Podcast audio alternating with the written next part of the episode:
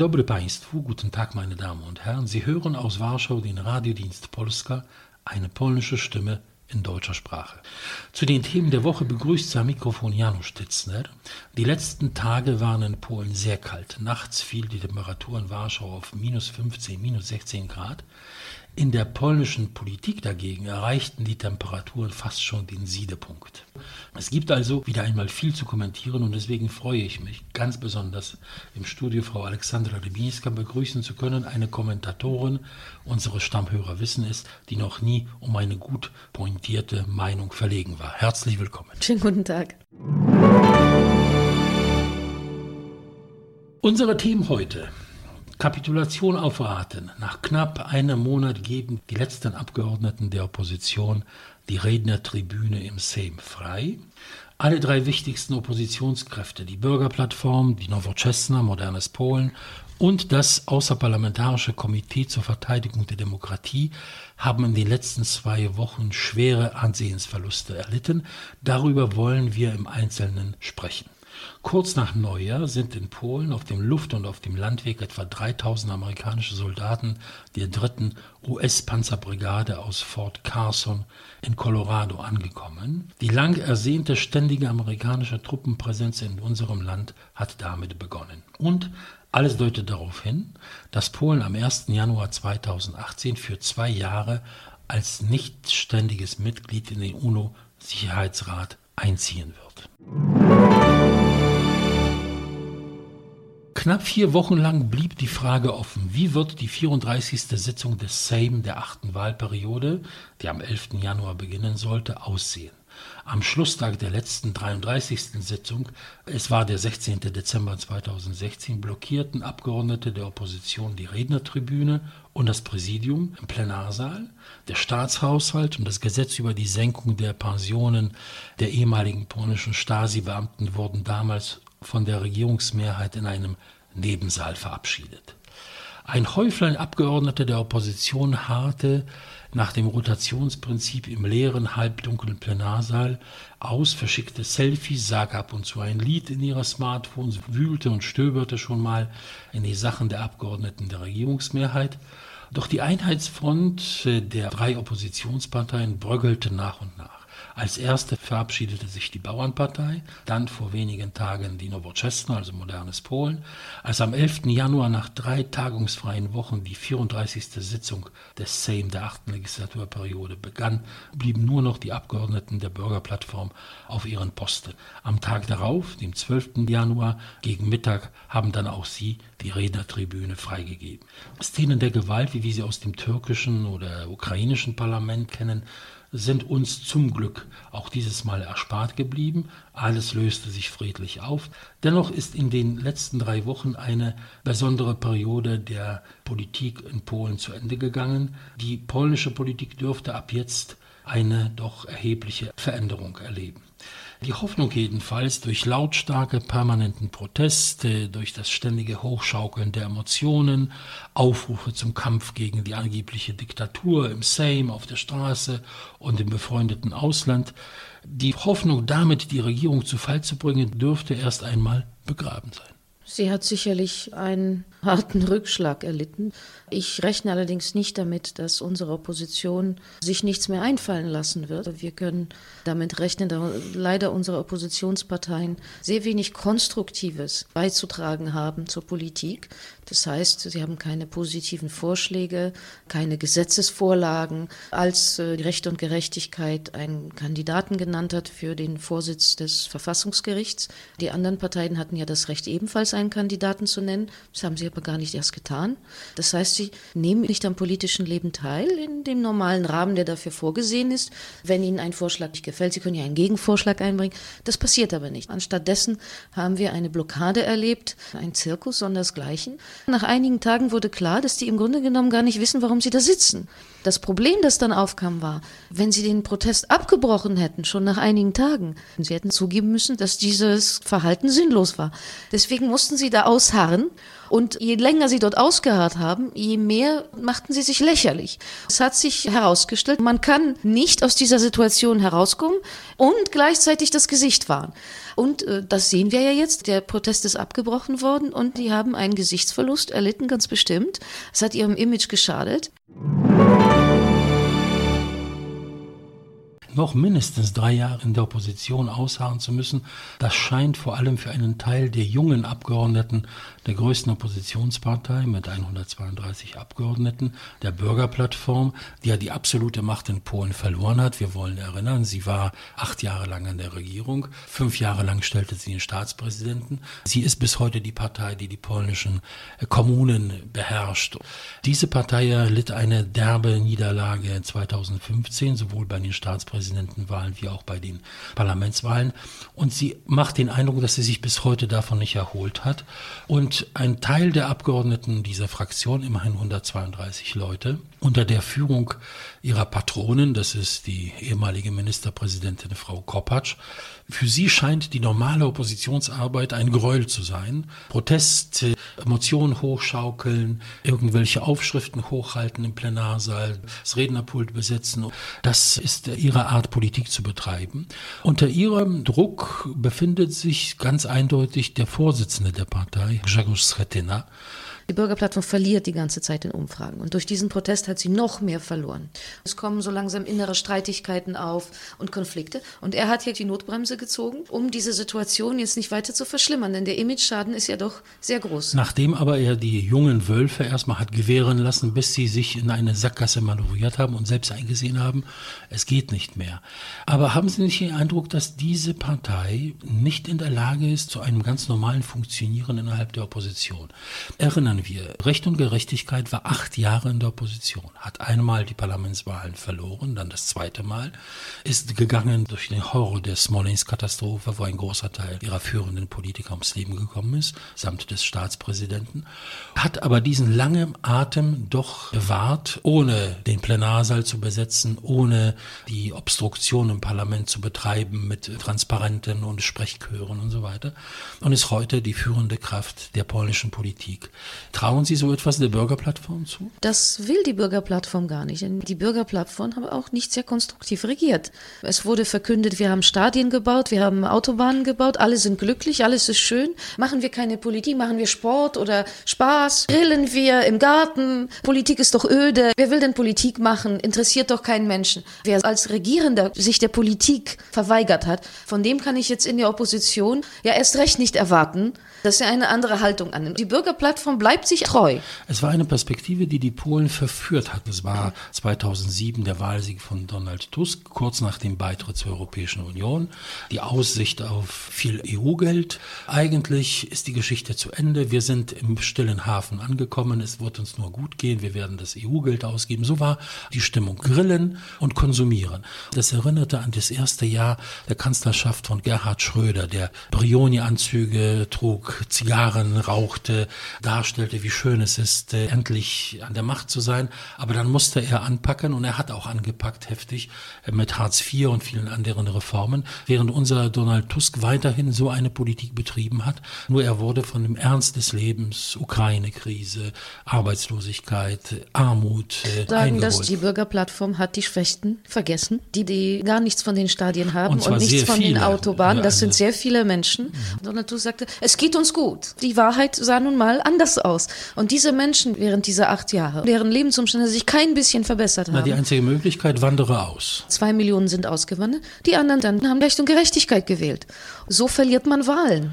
Aber so verliert man auch die Opposition. Denn wenn da nicht eine politische Kernearbeit beginnt, äh, vor Ort, in der Provinz, wie sie Kaczynski und seine Leute gemacht haben, durch die Provinz ziehen, für 20 Leute, für 50 Leute reden.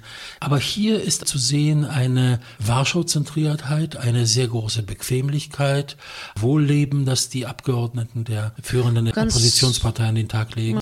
Die Opposition hat diese Haltung. Recht und Gerechtigkeit hat die Mehrheit im Parlament. Deshalb, egal was ich mache, es bringt sowieso nichts. Deswegen kann ich genauso gut Zirkus veranstalten, bei den Medien Unsinn erzählen, herumhüpfen im Parlament, rumsitzen, Pizza essen. Es bringt ja nichts. Die Opposition versteht nicht, was die Funktion der Opposition ist. Sie meint, entweder man hat die Macht Und das haben sie jetzt gerade versucht, mit Gewalt vorgezogene Neuwahlen zu erzwingen. Oder man hat gar nichts. Normale Parlamentsarbeit besteht darin, dass die Opposition guckt auch die Finger der Regierung, bringt Gegenvorschläge ein. Und das versteht unsere Opposition nicht.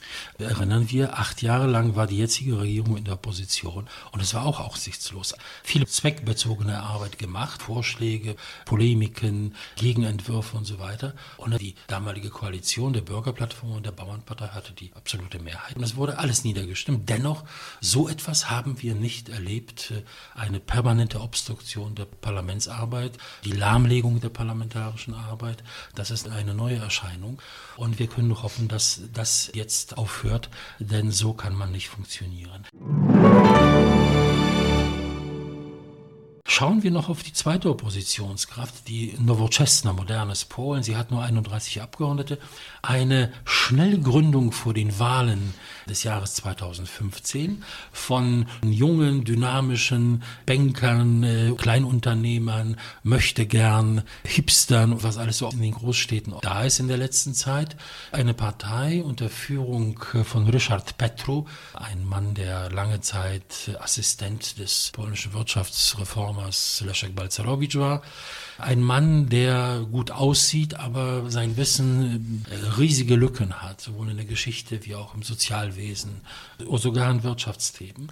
Und nun wird dieser dramatische Protest verkündet. Wir bleiben über Weihnachten, über Neujahr im Parlamentssaal, fahren dort aus im Halbdunkeln. Es ist kalt, die Heizung ist ja abgestellt. Guckt her und plötzlich verschwindet Richard Petro und kurz danach erscheint im Internet ein Foto, wo er in einem Passagierflugzeug Flugzeug sitzt, äh, neben ihm verliebt in ihn, verguckt eine sehr schöne Abgeordnete aus seiner Fraktion. Es heißt, das Foto wurde gemacht in einem Flugzeug, das nach Portugal oder auf Madeira fliegt. Es hatte eine verheerende Wirkung. Es stellte sich heraus, hier wird Theater gemacht. Angeblich ist die Demokratie bedroht, aber nicht so sehr, dass man nicht nach Portugal mal kurz äh, wegfliegen kann.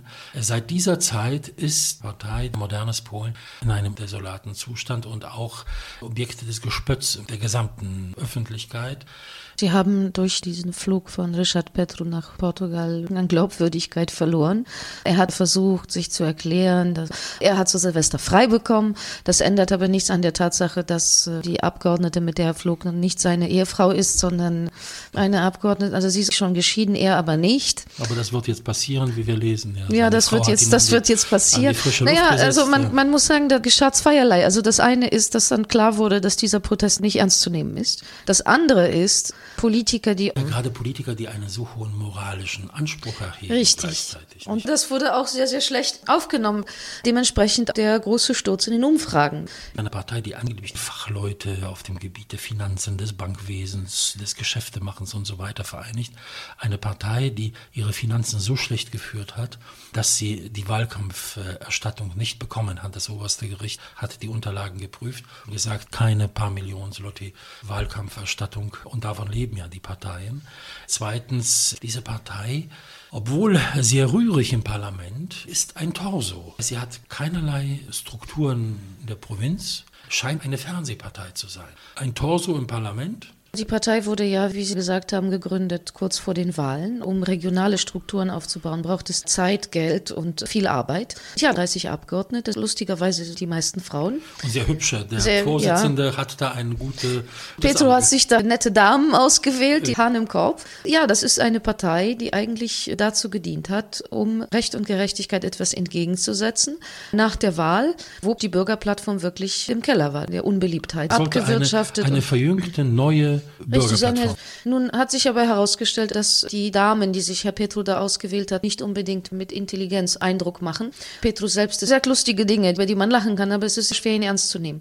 Es wird eine Vermutung laut, dass einer der Gründe für diese Parlamentsblockade der ist, äh, dass sie diese Parteienfinanzierung nicht erstattet bekommen haben. So langsam geht ihnen das Geld aus. Sie brauchen Neuwahlen. Sie Neuwahlen brauchen Neuwahlen, neue, neue, Wahlkampf neue Wahlkampferstattung. Und offensichtlich haben sie noch Geld für einige Monate und dann war es das. Dementsprechend bleibt das so eine Art Public Relations Stunt. Ja. Vor allem Wähler anziehen bei Fernsehauftritte, lautstarke Aktionen, denn sehr viel mehr ist da nicht dahinter. Und ohne Geld kann ich mir nicht vorstellen, dass sich das schnell ändert. Sehr wichtig in diesem polnischen Oppositionspuzzle ist auch das Außerparlamentarische Komitee zur Verteidigung der Demokratie, mitbegründet und tatkräftig unterstützt von der linksradikalen Gazeta Wyborcza. Die Galionsfigur dieses Komitees zur Verteidigung der Demokratie ist Mariusz Kijowski, ein knapp 50-jähriger arbeitsloser Informatiker mit Bart und einem Zopf auf dem Kopf. Vielleicht werden sich einige unserer Zuhörer erinnern an das Gesicht und an die Erscheinung, denn er ist ja viel interviewt worden und im Fernsehen in Deutschland gezeigt worden. Anfang Januar stellte sich heraus, dass die Firma von Kijowskis zweiter Ehefrau dem Komitee zur Verteidigung der Demokratie Rechnungen über insgesamt umgerechnet 21.000 Euro ausgestellt hat, über meistens nie erbrachte Informatikdienstleistungen. Das Geld wurde auch überwiesen. Und diese Rechnungen platzten wie eine Bombe in die Öffentlichkeit, denn es hieß, Mateusz Kijowski lebe nur von der Unterstützung seiner Familie. Er widme sich ganz und gar der Tätigkeit in diesem Komitee, dem Kampf gegen Diktatur, für Rechtsstaat und das ganze Repertoire, das kennen wir. Es stellte sich heraus, man wollte ihm sogar in diesem Komitee zur Verteidigung der Demokratie einen gewissen Lohn zahlen, zweieinhalb, dreitausend Slotty, 800, 900 Euro, aber er hat es abgelehnt. Das hatte ganz konkrete Gründe. Dann bekommt er ein Gehalt, kommt sofort der Gerichtsvollzieher, dann Herr Kiowski, hat noch über 25.000 Euro Schulden für Unterhalt für seine drei Kinder aus der ersten Ja, Ehe, er zahlt seit Jahren zahlt. keinen Unterhalt. Das heißt, dieser clevere Rakiowski hat seine zweite Frau gebeten, Rechnungen auszustellen, denn das Geld konnte der Gerichtsvollzieher natürlich nicht einkassieren, denn es war das Geld seiner Frau. Das Ganze entwickelte sich zu einem gigantischen Skandal, denn da sind sehr viele Leute, die wirklich tief davon überzeugt sind, in diesem Komitee arbeiten zu müssen, die Geld gespendet haben in diese Büchsen während verschiedener Demonstrationen. Und es stellt sich nun heraus, in den Finanzen dieses Komitees ist eine gigantische Unordnung. Gelder verschwinden, es werden überhöhte Rechnungen ausgestellt, nicht nur von Herrn Kiowski. Plötzlich dieses Komitee zur Verteidigung der Demokratie implodiert. Am 11. Januar bei der Eröffnung der 34. Sitzung des Parlaments, als noch diese Blockade dauerte, kamen zu der Demonstration vor dem Parlament nur noch 300 Leute, um Herrn Kiowski zuzuhören. Das dritte wichtige Element der Opposition in Polen, neben der Bürgerplattform und der Modernes Polen Nowoczesna, also zwei Parlamentsparteien, diese polnische APO, ist heute in einem Zustand der Auflösung. Es gibt die, die Mateusz Kijowski verteidigen, auf Teufel komm raus, egal was da noch ans Licht kommt, und es wird sicherlich noch einiges ans Licht kommen. Und äh, die streiten sich mit denen, die sich belogen und betrogen fühlen. Kijowski selbst hat gesagt, er wird nicht zurücktreten, hat erklärt, äh, er müsste einen Lohn bekommen, ungefähr in der Höhe des Lohns der Parlamentarier. Das sind so 12.000 Zloty brutto, 3.000 Euro. Und er hätte von Anfang an dieses Geld äh, bekommen sollen. Das ist ja lustig, weil er hat ja gar keinen Lohn gewollt. Dementsprechend ist das lächerlich. Dann ist es auch ans Licht gekommen, dass er sich für dieses Geld, was er bekommen hat über die Firma seiner Frau, hat er sich offensichtlich ein iPhone gekauft. Offenbar hat er das Geld überhaupt nicht ausgegeben für seine Tätigkeit als Führer dieses Komitees, und sondern für seine auch- persönlichen Naja, vielleicht um, um auch ein bisschen den Unterhalt endlich zu bezahlen. Damit will ich gar nicht erst rechnen, aber er hat sich einfach Gadgets gekauft. Offensichtlich ein iPhone für ungefähr 1000 Euro, was sich der durchschnittliche Pole überhaupt nicht leisten kann. Und es können sich auch die Leute nicht leisten, die da bei den Demonstrationen das Geld in die Büchsen geworfen haben. ihnen. Viele von ihnen jedenfalls können sich das nicht leisten. Und da ist natürlich die Aufregung groß. Jetzt so langsam kommt ans Licht, dass auch Spenden von außen als Gelder abgerechnet wurden, die bei Demonstrationen gesammelt wurden. Das ist natürlich gegen Recht und Gesetz. Einige Dinge werden da noch ans Licht kommen. Das ist noch nicht das Ende der Geschichte. Mateusz Kijowski war gut für den Anfang, um die Proteste loszutreten und die Massen anzuziehen. Aber mit der Zeit hat sich wohl herausgestellt, dass er doch nicht die ideale Führungsfigur ist. Und man hat vielleicht beschlossen beim Komitee zur Verteidigung der Demokratie, dass man ihn loswerden will. Kijowski jedenfalls wird wahrscheinlich nicht kampflos seine Position Man aufgeben. merkt, er klammert sich richtig fest Ja, an er klammert sich. Sessel. Das, was wir gerade besprochen haben, die Bürgerplattform, modernes Polen, Komitee zur Verteidigung der Demokratie, alle sind jetzt mit sich selbst beschäftigt. Alle haben interne Probleme, sind äh, schwer angeschlagen, auch in der öffentlichen Meinung. Setzt das nicht voraus, dass Polen vielleicht eine gewisse Zeit der Ruhe erleben wird, einer parlamentarischen und Regierungsarbeit ohne diesen ständigen hysterischen Druck und diese Emotionsschaukel, die wir seit über einem Jahr erleben und die auch alle sehr müde macht. Von Leuten, die dann doch nach Portugal fliegen oder sich ein iPod kaufen für nicht ihr Geld oder sich selbst zerfleischen wie die Bürgerplattform. Es zeigt zuallererst, dass es der Demokratie in Polen sehr gut geht, dass sie sich hervorragend selbst verteidigt, ohne Zutun des modernen Polen, ohne Zutun der Bürgerplattform und ohne Zutun von Herrn Kiowski. Der Demokratie geht's gut, der Opposition geht's schlecht. Ich hoffe, dass es jetzt ruhiger wird, vor allem auch deswegen, weil noch viele Reformen anstehen. Die Leute sind müde und es nervt. Es gibt wichtigere Dinge, die wir angehen müssen. Wir haben einen internationalen Kontext, der immer komplexer wird.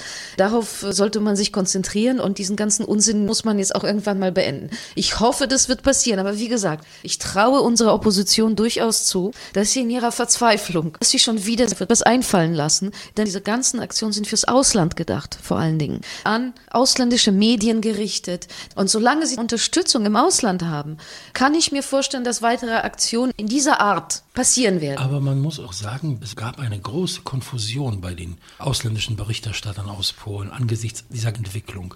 Viele haben sehr tatkräftig die Opposition unterstützt, an ihren Schilderungen dramatisch, hysterisch geradezu.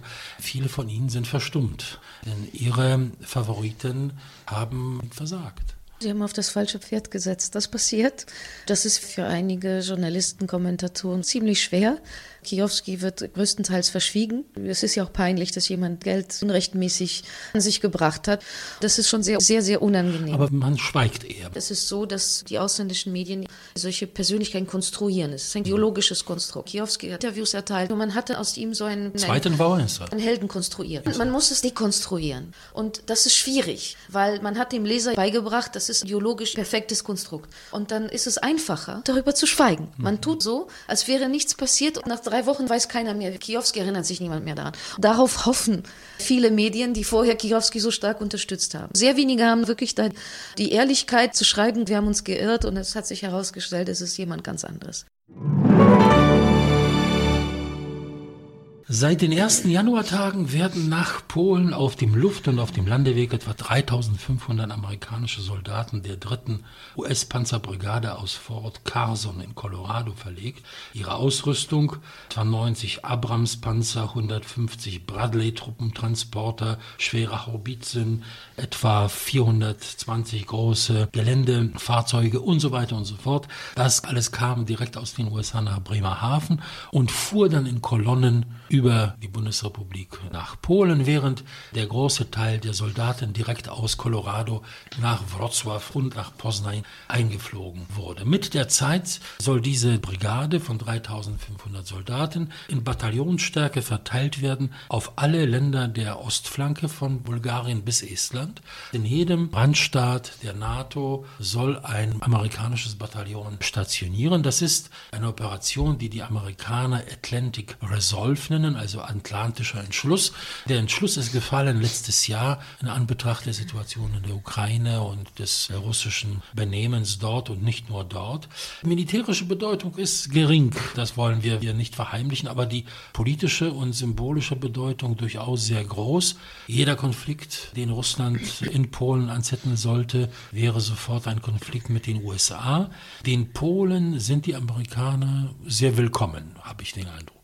Den meisten Polen ganz bestimmt. Es verstärkt das Sicherheitsgefühl. Ob das im Endeffekt Russland abhält, ich glaube nicht, dass uns ein konventioneller Krieg von Seiten Russlands droht. Allerdings kann man sich hybride Schläge vorstellen, wie in der Ostukraine, also dass sie versuchen, ein kleines Stück rauszureißen. Solche Aktionen kann man sich vorstellen und dagegen sollen diese amerikanischen Truppen abschrecken. Das ist eine ständige Rotation. Alle neun Monate kommt ein Richtig. neuer Schub. Dafür ist das gedacht und das soll zusammen mit dieser territorialen Verteidigung, die unser Verteidigungsminister Außenminister Antoni Macierewitsch auf die Beine stellt. 53.000. Das soll dann zusammen abschreckend wirken auf Russland. Viele unserer Zuhörer werden sagen, was soll das? Panzer bringen keinen Frieden. Man muss noch mal verdeutlichen, dass die bisherige Situation so war, dass der Ostteil der NATO praktisch gar nicht eingebunden war in die Verteidigungskonzepte. Polen ist 1999 beigetreten der NATO. Ja. Und bis vor kurzem noch gab es nicht mal Pläne der Verteidigung, ganz wenige Stäbe. Der Osten, auch Polen, war völlig aus der militärischen Planung der NATO ausgesperrt. Es war eine politische Mitgliedschaft, aber keine militärische. Aus unserer Sicht hat so eine Mitgliedschaft nicht viel Sinn. Und dieses hat sich erst geändert nach der Entwicklung in der Ukraine. Deswegen sind wir alle froh, dass die Amerikaner hier stationieren. Wir wollen keinen Krieg, wir wollen Russland nicht angreifen. Aber man muss immer zu bedenken geben, was animiert zum Angriff Stärke des Gegners oder Schwäche des Gegners. Wenn wir uns die Schwäche der Ukraine vor Augen führen, ein Land, das zerfleddert wird, alleine gelassen, getröstet vielleicht und im Grunde wehrlos ist, dann ist klar, dass Polen und die baltischen Staaten diesem Schicksal entgehen möchten. Natürlich würden wir gerne gute Beziehungen zu Russland haben, aber der Schlüssel dazu liegt in Moskau und nicht bei uns. Es gab keine Pläne für Polen bei der NATO und die baltischen Staaten, weil das die NATO mit Russland vereinbart hat, damit überhaupt der Beitritt Polens möglich ist, denn die Russen waren ja dagegen, natürlich. Es gab diese Vereinbarung zwischen der NATO und Russland. Tatsächlich, der Krieg in der Ukraine hat sehr viel verändert. Diese Vereinbarung wurde 1999 getroffen, da lebte noch Boris Jelzin. Da war Russland ein ganz anderer Staat. Und auch Russland hat sich verpflichtet, genauso wie die NATO, nicht militärisch zu expandieren, nicht zu verstärken, nicht aufzurüsten in der unmittelbaren. Russland hat diese Vereinbarung nicht eingehalten. Sie hat sie nicht klar. eingehalten. Sie hat gewaltig aufgerüstet, zu Zeiten Putins vor allem. Und es war kein Vertrag, es war ein Gentleman's Agreement. Wir vertrauen uns, die Russen und die NATO, das machen wir so. Dieses Gentleman's Agreement wurde dann von den Russen über den Haufen geworfen. Und so ist die Lage heute. Wenn man vor jemandem, der aggressiv ist, nachgibt, dann wird er nur noch aggressiver. Das ist die falsche Taktik. Denn äh, Putin hofft auf die Schwäche des Westens. Die Schwäche des Westens macht ihn stark. Deswegen darf man keine Schwäche zeigen. Das wäre die falsche Strategie. Seit dem Amtsantritt des neuen Staatspräsidenten Andrzej Duda im August 2015 und der neuen Regierung im November 2015 hören wir immer wieder davon, dass sich Polen darum bemüht, als nicht ständiges Mitglied in den UNO-Sicherheitsrat bald aufgenommen zu werden. Unser Außenminister, unser Staatspräsident sind da sehr aktiv. Es heißt, sie reden mit Vertretern vieler Staaten, denn bald wird die UNO-Generalversammlung fünf neue nichtständige Mitglieder des UNO-Sicherheitsrates wählen. Es gibt zehn, aber jedes Jahr werden gewählt wird man für zwei Jahre als nicht selbstständiges Mitglied und jedes Jahr werden fünf ausgewechselt. Polen möchte ein nichtständiges Mitglied des UNO-Sicherheitsrates werden für die nächsten zwei Jahre. Das wäre schon das siebente Mal nach 1945. 1945. Es gibt ja die fünf ständigen Mitglieder, USA, Russland, China, Großbritannien, Frankreich, die auch das Vetorecht haben. Die zehn nicht ständigen Mitglieder haben kein Vetorecht. Außer Prestige. Was ist verbunden mit so einer nichtständigen Mitgliedschaft im UNO-Sicherheitsrat? Es ist Prestige. Man kann sowas immer als Erfolg vorstellen. Wir werden diesen nichtständigen Sitz bekommen, da diese Plätze nach regionalen Blöcken verteilt werden. Und mit uns zusammen hat sich nur Bulgarien bemüht. Offensichtlich haben die Amerikaner Bulgarien davon überzeugt, dass sie ihre Kandidatur zu einem anderen Zeitpunkt einbringen sollen. Sie haben sie zurückgezogen. Es bleibt also aus diesem regionalen Block nur noch Polen übrig. Dementsprechend kann ich mir nicht vorstellen, dass wir diesen Sitz nicht bekommen. Angesichts der ständigen Wiederholung Polen isoliert sich Polen, es drohen sogar Sanktionen der Europäischen Union. Es war früher so wunderbar und jetzt Isolation, von überall Kritik. Wäre das für die Regierung doch ein wichtiger Natürlich, Punkt es ist ein wichtiger Punkt, um dieser Theorie entgegenzutreten. Ist natürlich völlig unsinnig. Es ist ein Erfolg, den man relativ leicht erringen kann und man trifft sich mit verschiedenen, auch sehr exotischen und sehr weit entfernten von Polen, mit denen man normalerweise keine diplomatischen Beziehungen Beziehungen teilt. Ich glaube, das ist auch gut, weil man dann auch Beziehungen herstellen kann bei dieser Gelegenheit. Man kann neue Handelsbeziehungen aufbauen mit Ländern, mit denen man bisher keinen Kontakt hatte. Von Sicht unserer Außenpolitik und Handelspolitik ist dieser ganze Prozess, der dazu führt, zu diesem nicht ständigen Sitz, ist äh, günstig. Vielen Dank. Das waren wieder einmal die Themen der Woche. Mein und Ihr Gast war heute Frau Alexandra Rybinska. Vielen Dank für Ihr Kommen. Dankeschön für die Einladung. Ihre Briefe und E-Mails, meine Damen und Herren, sei es mit Lob, Kritik oder oder Anregungen sind uns stets willkommen. Janusz Stützner und der Radiodienst Polsk verabschieden sich an dieser Stelle bis zum nächsten Mal aus Warschau. Auf Wiederhören, do usłyszenia.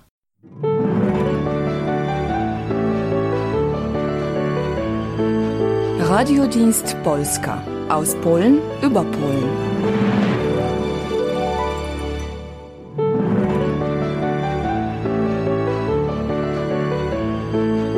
Radiodienst Polska aus Polen über Polen.